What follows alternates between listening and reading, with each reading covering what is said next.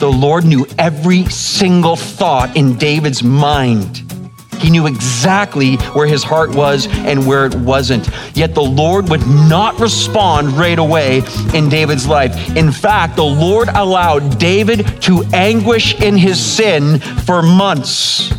This shows us too how hard the human heart can really become and how dull the conscience can become as well. Help us, Lord, help us, Lord. But let's be very warned from our text today. Let's be very warned. The longer we push off the Holy Spirit, then the greater the devastation will be for God to take back what is rightfully His.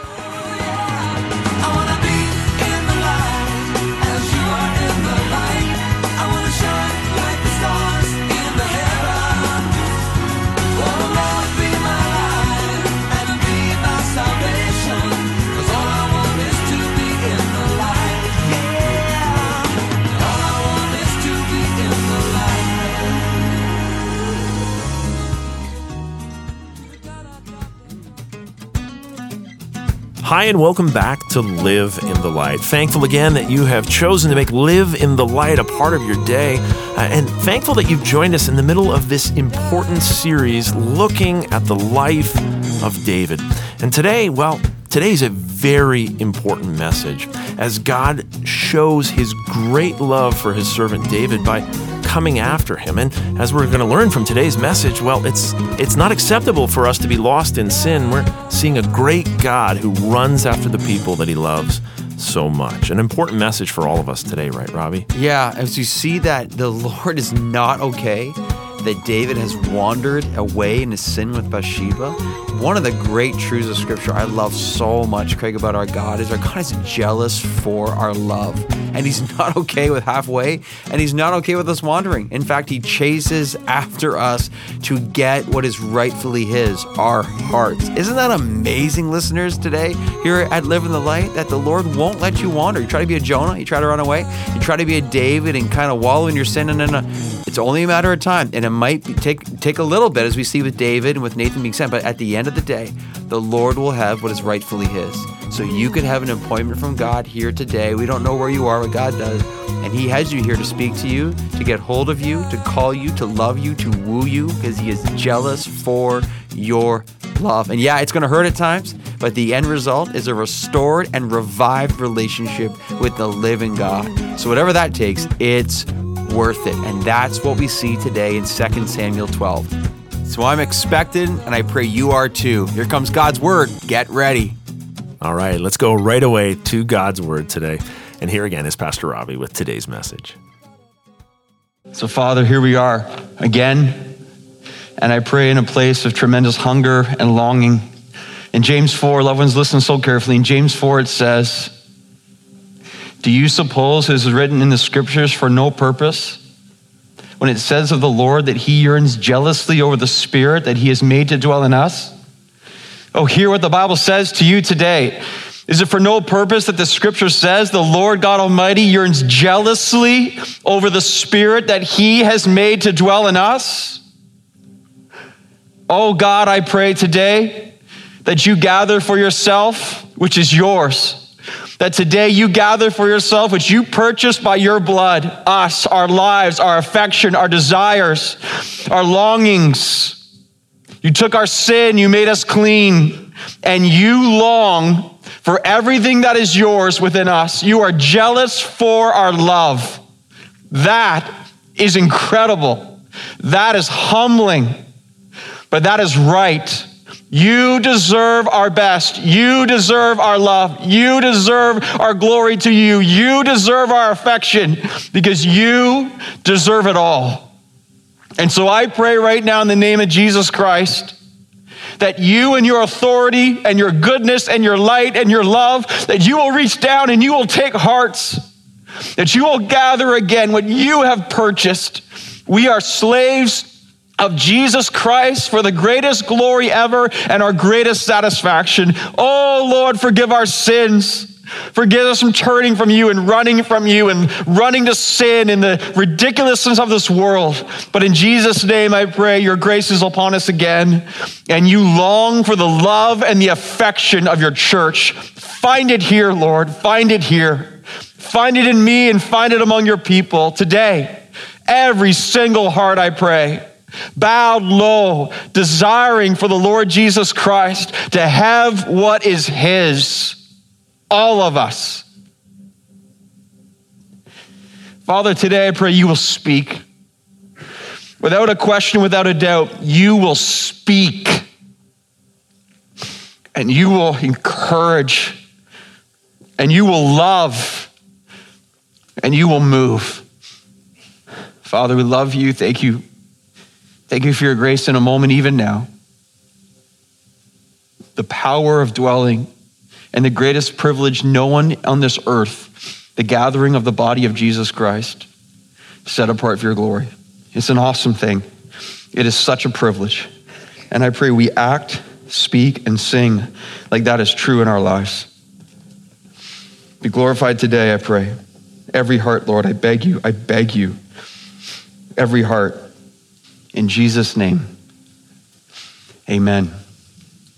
Please find a Bible and turn to um, Second Samuel chapter twelve. And as we do that, we're going to be wrapping up our series here in the uh, Life of David.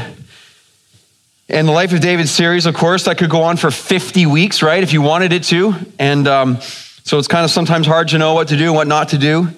Maybe at some other point in our uh, church, we'll jump back into the remainder of Second Samuel, but this is kind of where we are, and this is where we're going to end today as we look at the life of David, which started several months ago and ends here. And I know many of us have been blessed along the process. Certainly I have uh, as well. It was Charles Spurgeon who said this: God will not allow his children to sin successfully.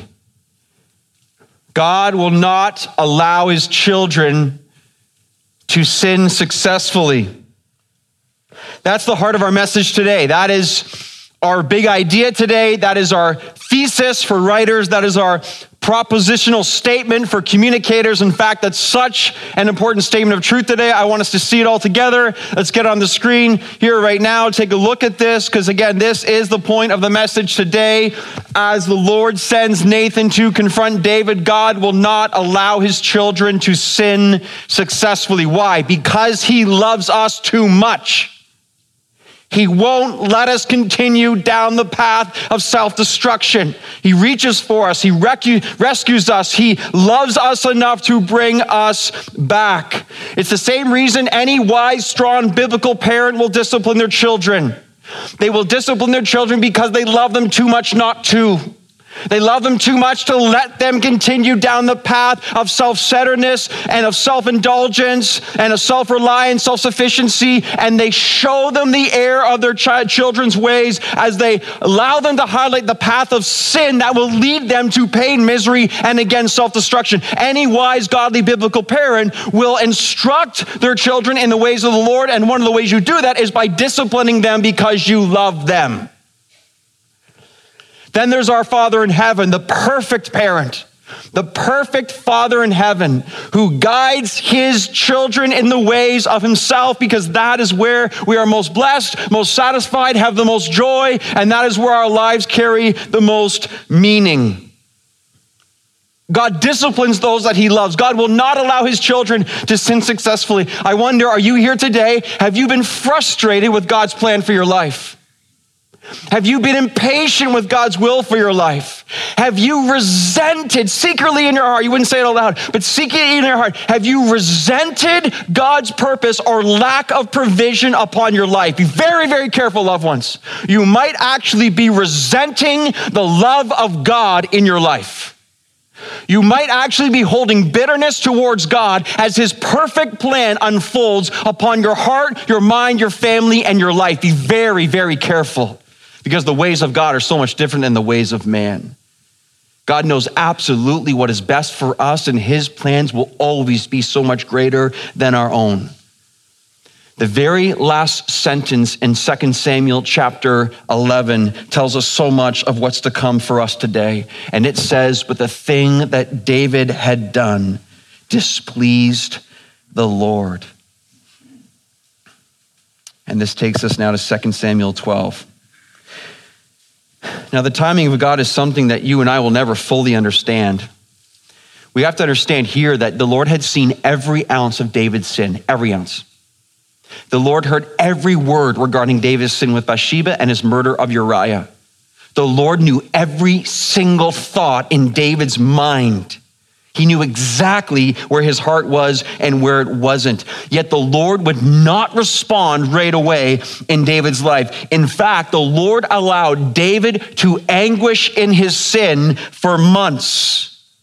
Again, the insight we have into the period between David's sin with Bathsheba, the murder of Uriah, and then when he's confronted by Nathan, we have Psalm thirty-two that last week we looked at that revealed to us David was in torment of his soul. The hand of God heavily pressing upon him. His strength was dried up like the heat of summer, it says in Psalm thirty-two. And the Lord allowed him to sit in anguish in his sin and waiting patiently for the right time to confront him. What we may not know between Second Samuel eleven and Second Samuel twelve, the period between this time is months. Scholars estimate at least six months, quite possibly twelve months. David had no peace because David had no repentance. And isn't that unconfessed sin? Unconfessed sin in our lives, it eats at us, torments us, it hollows us. It, it empties us again. It causes us to toss and turn when we're lying awake at night and wake up and we're like, oh no, it's two twenty-two. And we're sitting there and our minds race on the, on the peace we don't have. We're tossing and turning. Why can't I sleep? Why can't I sleep? That was David, and that is many of us as well. This shows us too how hard the human heart can really become and how dull the conscience can become as well. Help us, Lord, help us, Lord. You know, if we resist the Holy Spirit for very long, what ends up happening is we end up shutting out his voice, and then the conviction of God's Spirit in our lives lessens over time. But let's be very warned from our text today. Let's be very warned. The longer we push off the Holy Spirit, then the greater the devastation will be for God to take back what is rightfully his. What's the principle here? Galatians six, God will not be mocked. God will not be mocked. We will reap what we sow. And in this case here, David was reaping a hardened heart through his ongoing sin and a lack of repentance, and he'd be pushed and pushed and pushed to the point where the devastation would come in and he would be utterly broken because God loves him so much and God was gonna call him back to himself and not let him stray any longer. There will come a time in our lives as we continue to run away from the Lord. If we are truly his, if we truly belong to him, the Lord will say, enough is enough. Enough is enough. And as we turn to Second Samuel twelve, verse one, it's here the Lord said, enough is enough. It is time to confront the hardened heart of David. So this is what we learned today. What does it mean for the Lord to confront a heart in love? How does this work? What does this look like? Why does God do this? This is what we learn today. It takes us to point number one. When it comes to the confrontation of the heart, first of all, in love, the Lord will send. Now, every point today starts with in love because I want you to know this is what it is. This is the love of God. The love of God is in every single point. Some are harder than others, but this is God's love. If God was not loving, he'd let us go. But because he is loving, he will not let us stray for that long. He will call us back. In love, the Lord will send. Look at verse one now, chapter twelve. And the Lord sent Nathan to David. And you see the love of God, even in that first sentence, the Lord sent Nathan to David. You know, the Lord could have stricken David with disease, caused him to die, as he's done in different places in the Old Testament. The Lord could have raised up an army, a foreign army to come against Israel and routed them. And David could have lost his kingdom just like that. God could have done that as he did in other places. But rather what the Lord does is he, he sends his prophet, Nathan. I want you to see there where it says the Lord sent Nathan to David. There's so much grace and mercy and kindness even in that one phrase. Notice how the Lord gently, lovingly, yet with conviction, he's pursuing David. He's calling David. And even that is happening right now in this place. The Lord gently, lovingly, but firmly pursues his people to gather the love again that is rightfully his. He does yearn jealously over the spirit that he has made to dwell in us because it's his. And he sends for us because he longs for us. That, in my mind, is mind-blowing. The fact that the God of the universe, the God who dwells in perfection and incredible, mind-blowing glory, who needs nothing, who's completely uh, complete in himself and fully secure and in awesome harmony with the Trinity, that this God wants your love. Unreal, astounding, incredible. Can't make sense of it in my heart and mind. Yet this is the God that we serve and the God that we belong to. And the text says, and the Lord sent David. Notice this, it's God who takes the initiative. And isn't that so true? How often our hearts are so prone to wander. Our hearts are so failing. Our hearts can be so disloyal to the Lord. And yet there is God again and again seeking out again our love for him. And just think about this, for every person that is here right now and you are saved in Jesus Christ, think about God's initiative in your life. Let's look at the gospel. Think of how God initiated his love upon you, starting with he chose you before the foundation of the world. Before the world was even formed, you were picked out on his heart that you might be chosen, that he would put his spirit to dwell in you, that he would regenerate you, that he would reconcile you to himself, that he would redeem you, that he would save you, that he would seal you with the power of the Holy Spirit, that he would guarantee you as his child and that you are his possession forever, that he would secure a place for you in glory and a mansion that awaits you right now. He, he, he, he, he, he, he did everything. He's responsible for every part of your and mine salvation if we are saved in the Lord Jesus Christ. We did nothing. He did everything. He took the initiative. And that's why he pursues our spirits and our love, because he is worthy of our greatest praise. This is the power of the gospel unfolding within our lives. And when he has made us his own, he will not settle for anything less than us being his own. So, yo, you can try to run, and you can try to hide, and you can try to soak in your sin, but it's only a matter of time that he will send for our hearts because he will never let us go. It's amazing what we try to do with God sometimes. When someone comes to our house and we don't want to answer the door for whatever reason, we don't want to talk to the person, maybe someone who's got some kind of advertising they're trying to sell us something, or maybe it's something we just don't like, and what do we do? We lock the doors, we often close the window blinds, turn out the lights, turn out the lights, turn out the lights. As we run downstairs into the basement, and we're like, don't, don't, don't, don't, don't answer the door, kids, don't answer the door. And we're sitting there hiding and hiding, and there we are, we are, and we do that with God sometimes, don't we? Here comes God, here comes God, we lock the doors. Close the window blinds. Now turn out the lights. Let's go to the basement. Let's hide. Here comes God. Here comes God. I don't want him to find us. Listen, God will find his way in.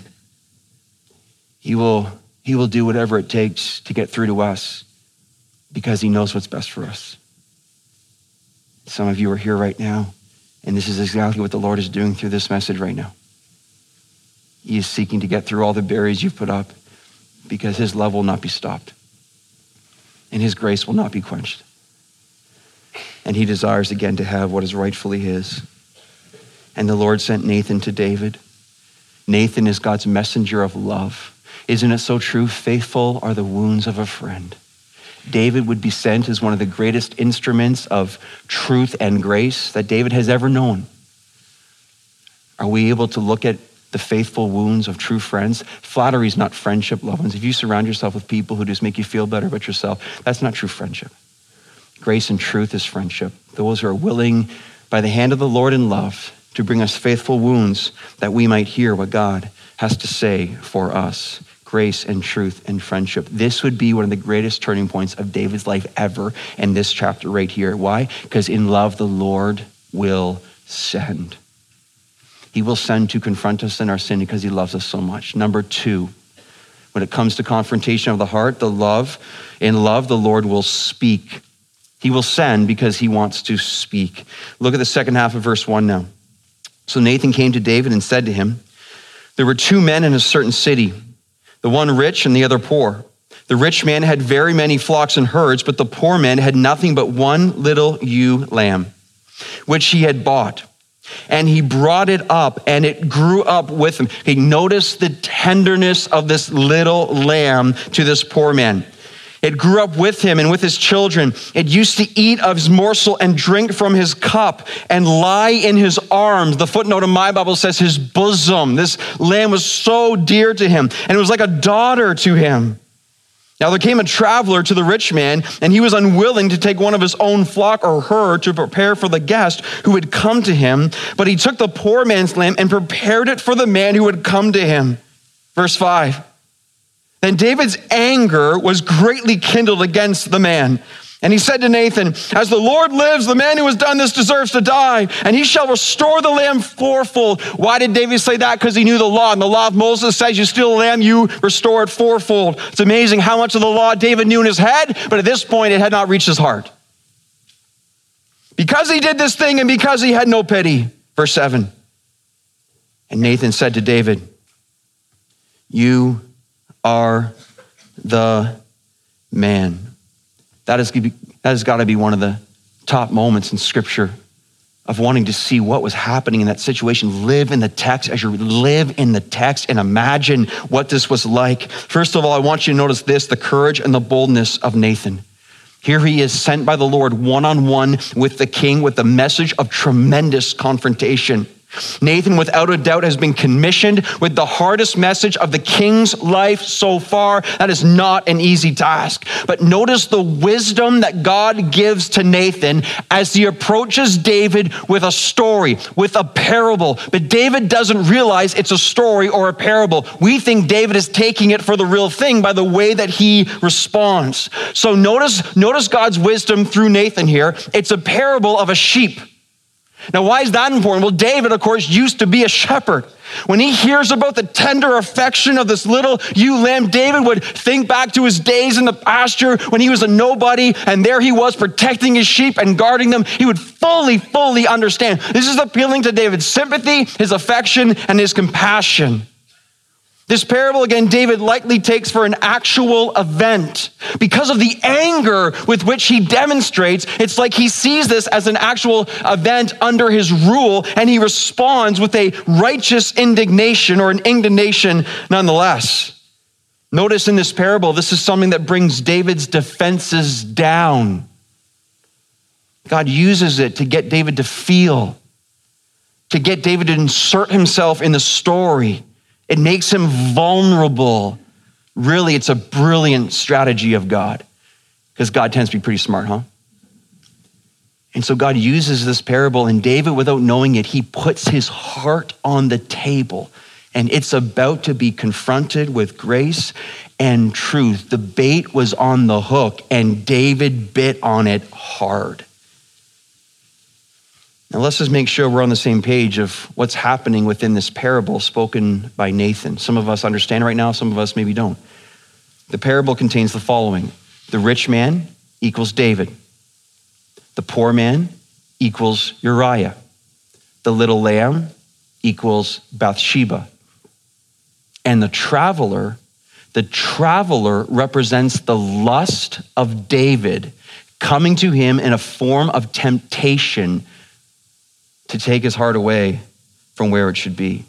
Notice David in his blindness, because this is what sin does to us. Sin blinds us. David in his blindness doesn't see any of this. He's not putting the things together. Maybe he's been his heart, heart has been hardened over enough time. He just he's not making any sense of this. David doesn't see himself in the story. David sees a rich man that deserves to die for his crime. So let's just stop right here, time out for a second, and let's learn a bunch right now of where David is and where we will find ourselves as well if we are not careful in the process of unconfessed sin. Warren Wiersbe says this, of all blindness, listen and learn, loved ones, learn.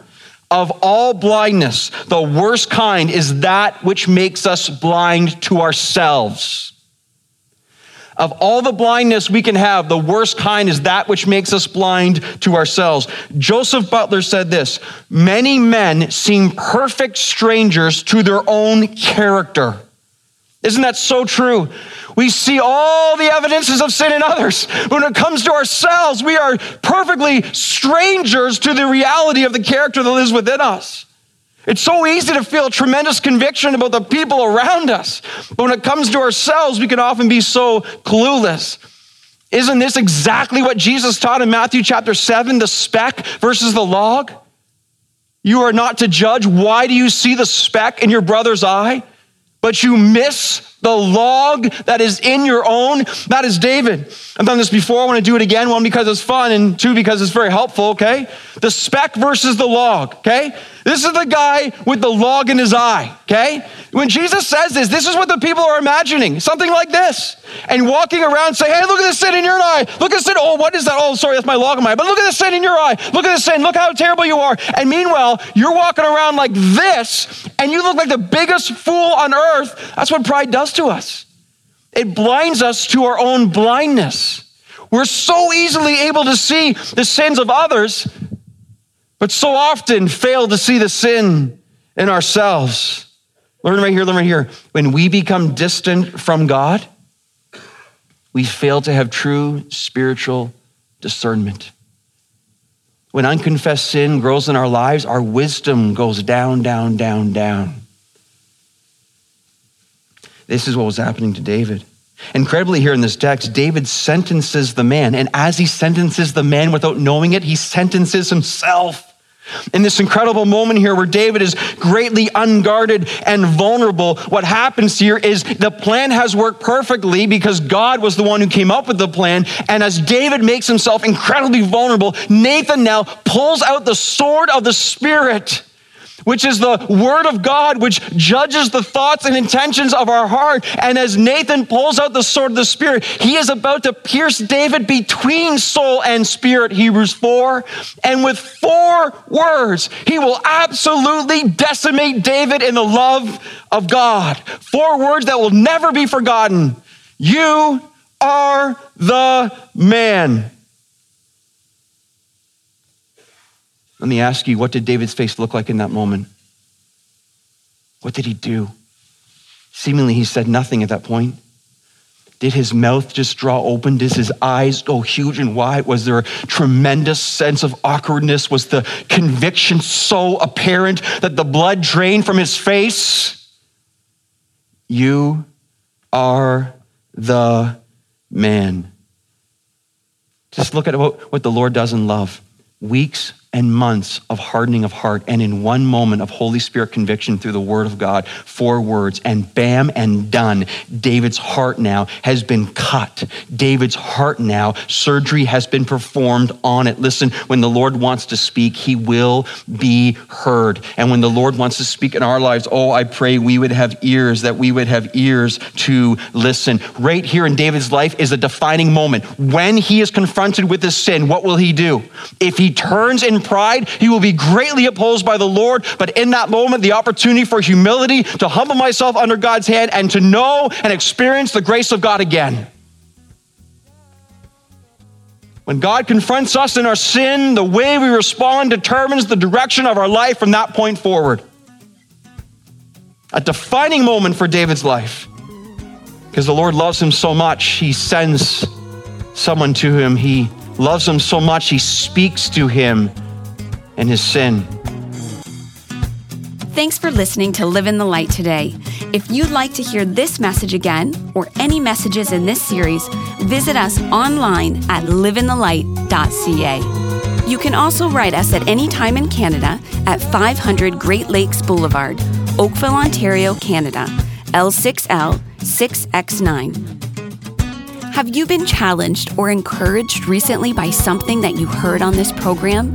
This is your opportunity to step forward and give so someone else can be encouraged like you have been. You can give to Live in the Light online at live in the light dot c a or by calling us at eight four four, two two five, four four four eight. We can't wait to hear from you.